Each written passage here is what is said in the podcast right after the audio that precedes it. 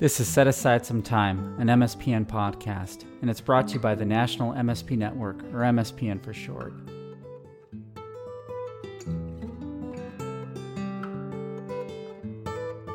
And now, on to the episode. Thank you for setting aside some time for us today and joining us for our episode about the upcoming Medicare Secondary Payer Network's virtual annual education conference, Surviving, Revamping, and Emerging Stronger. I'm Amber Warman, your host for today's pod, and I'm a board member of MSPN and the co chair of the Section 111 and Conditional Payment Liens Committee.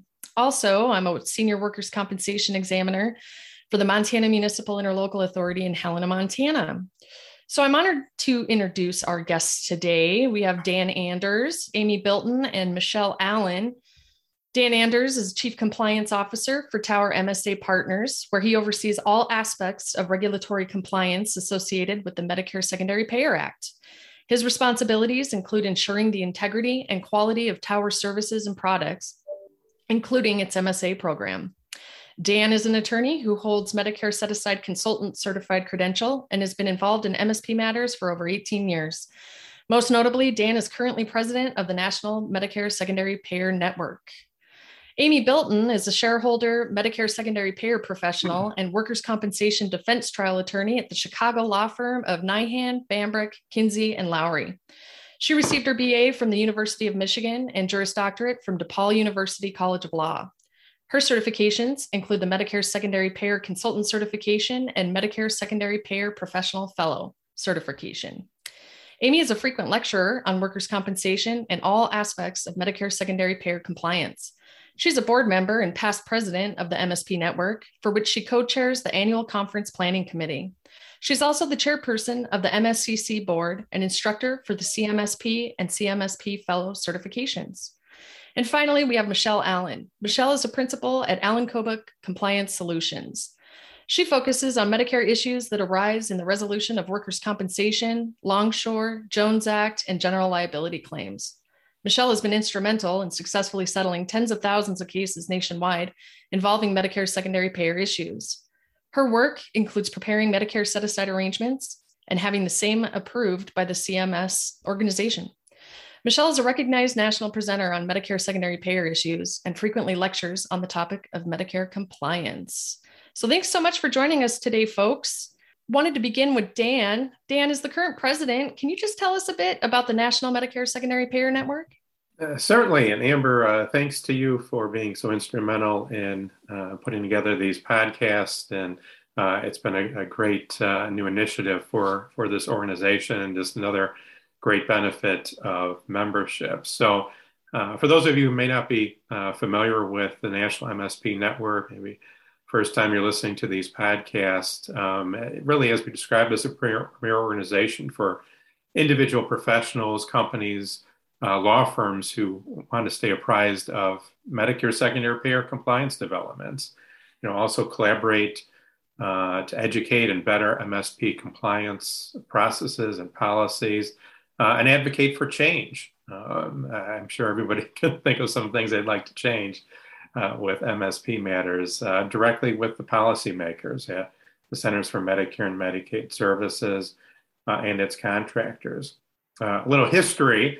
Uh, founded in 2005 as the National Alliance, excuse me, National Association of Medicare, actually National Alliance of Medicare Set Aside Professionals, with the primary goal of helping uh, members obtain Medicare secondary, uh, excuse me, Medicare set aside allocation education.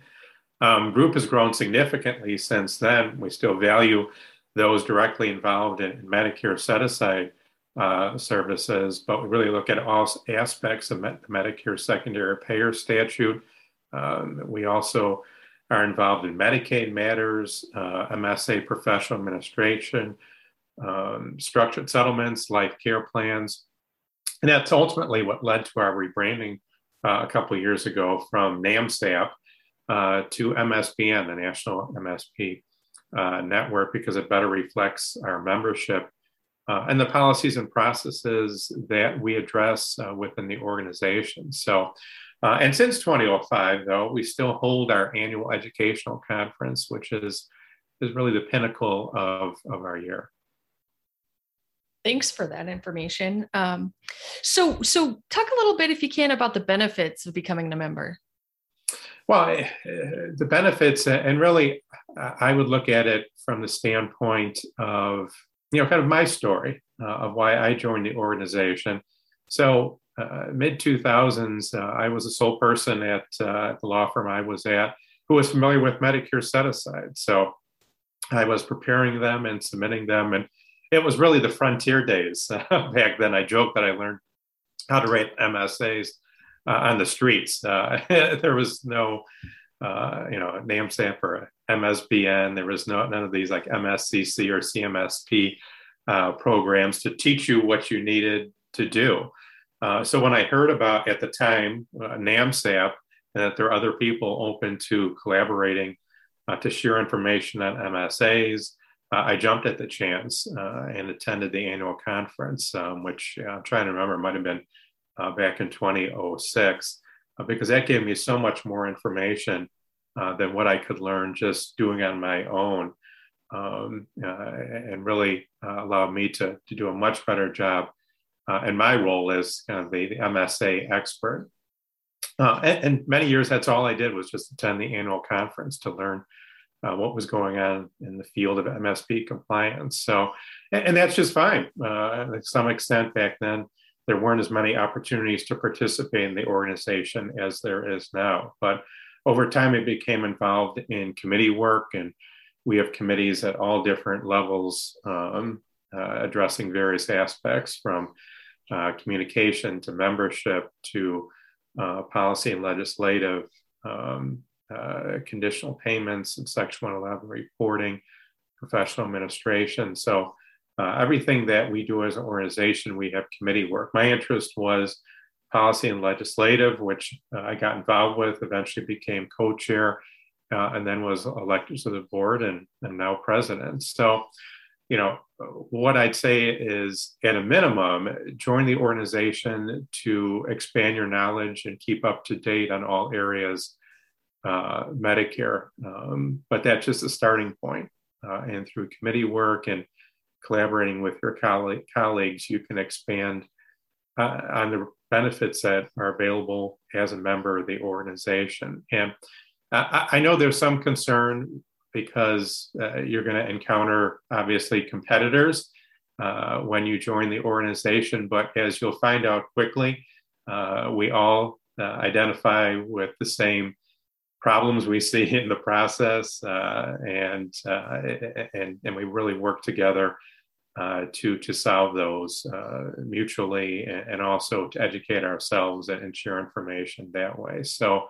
Um, I certainly encourage anyone who's involved either directly or tangentially with Medicare secondary payer compliance matters uh, to join the organization. Yeah, and I, I actually second um, kind of your your history and reasons to join. I'm a fairly new member. Um, I think I had been a member for maybe two years. I uh, attended my first conference last year. Um, it was also virtual, and just the information that I gleaned from that one conference um, definitely piqued my interest, and I knew that I needed. Uh, to get involved uh, as a claims examiner, um, just kind of on the ground for a carrier, um, having the opportunity to be elected to the board, to co-chair the Section 111 and CPL committee, and and probably most importantly, collaborate with folks like you and Amy and Michelle, um, have have really given me a foundation and understanding. And I think one of the biggest benefits has been seeing actual progress and solutions um, ferret out from the work in real time. So if anyone's out there considering whether or not to join, don't wait. Do it. Um, there's a lot of great work happening and, and a lot of great people involved. So, Dan, how much is membership costing currently? What's the membership fee? Um, well, the individual membership fee is $175, but I've got a deal for you. If you register for the conference, your membership is included through next year, through 2022. So uh, it's a great way to uh, be a part of the conference and also get your membership at the same time. And hopefully, we will all be together again next year uh, in Baltimore for the 2022 conference. Um, uh, because uh, it would certainly be nice to see everybody in person again. Indeed. We're all looking forward to that. So, uh, Dan, thanks for your time today and thanks for all the work you do um, for the MSP network. We sure appreciate it. And uh, kind of moving on here to the annual conference. Um, as many as you know, the MSP network is gearing up for the conference coming up on September 29th and 30th. So we'll turn now to Amy and Michelle, who've been instrumental in the planning. Amy, tell us about this year's conference. Hi, thanks, Amber, for having us. Yes, um, thanks for I'm joining really, us.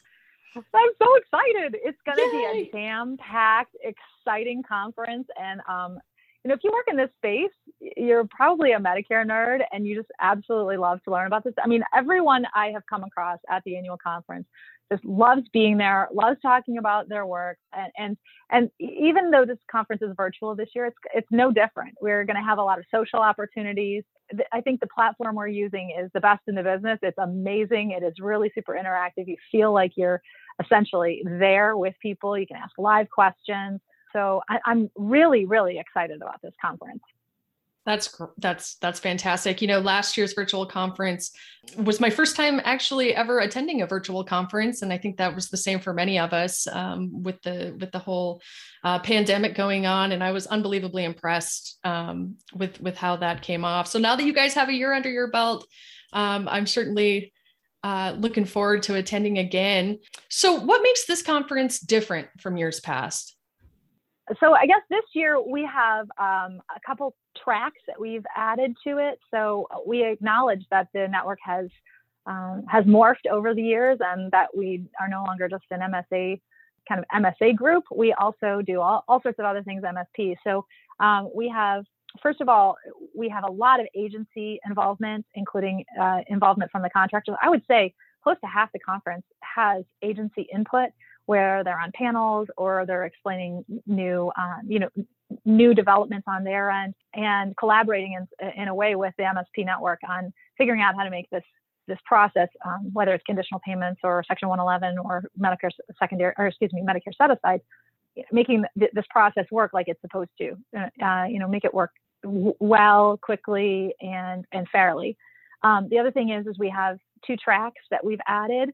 Uh, we have a conditional payment Section 111 track, and then we also have a track that is um, specifically for uh, attorneys and fo- focused mainly on um, claimant, applicant, petitioner, plaintiff, whatever you call uh, them in your jurisdiction, whether it's liability or not, uh, or, or workers' comp or whatever. Um, there's a whole track for folks that maybe are first starting out or um, or have different interests than maybe some of our historical members had.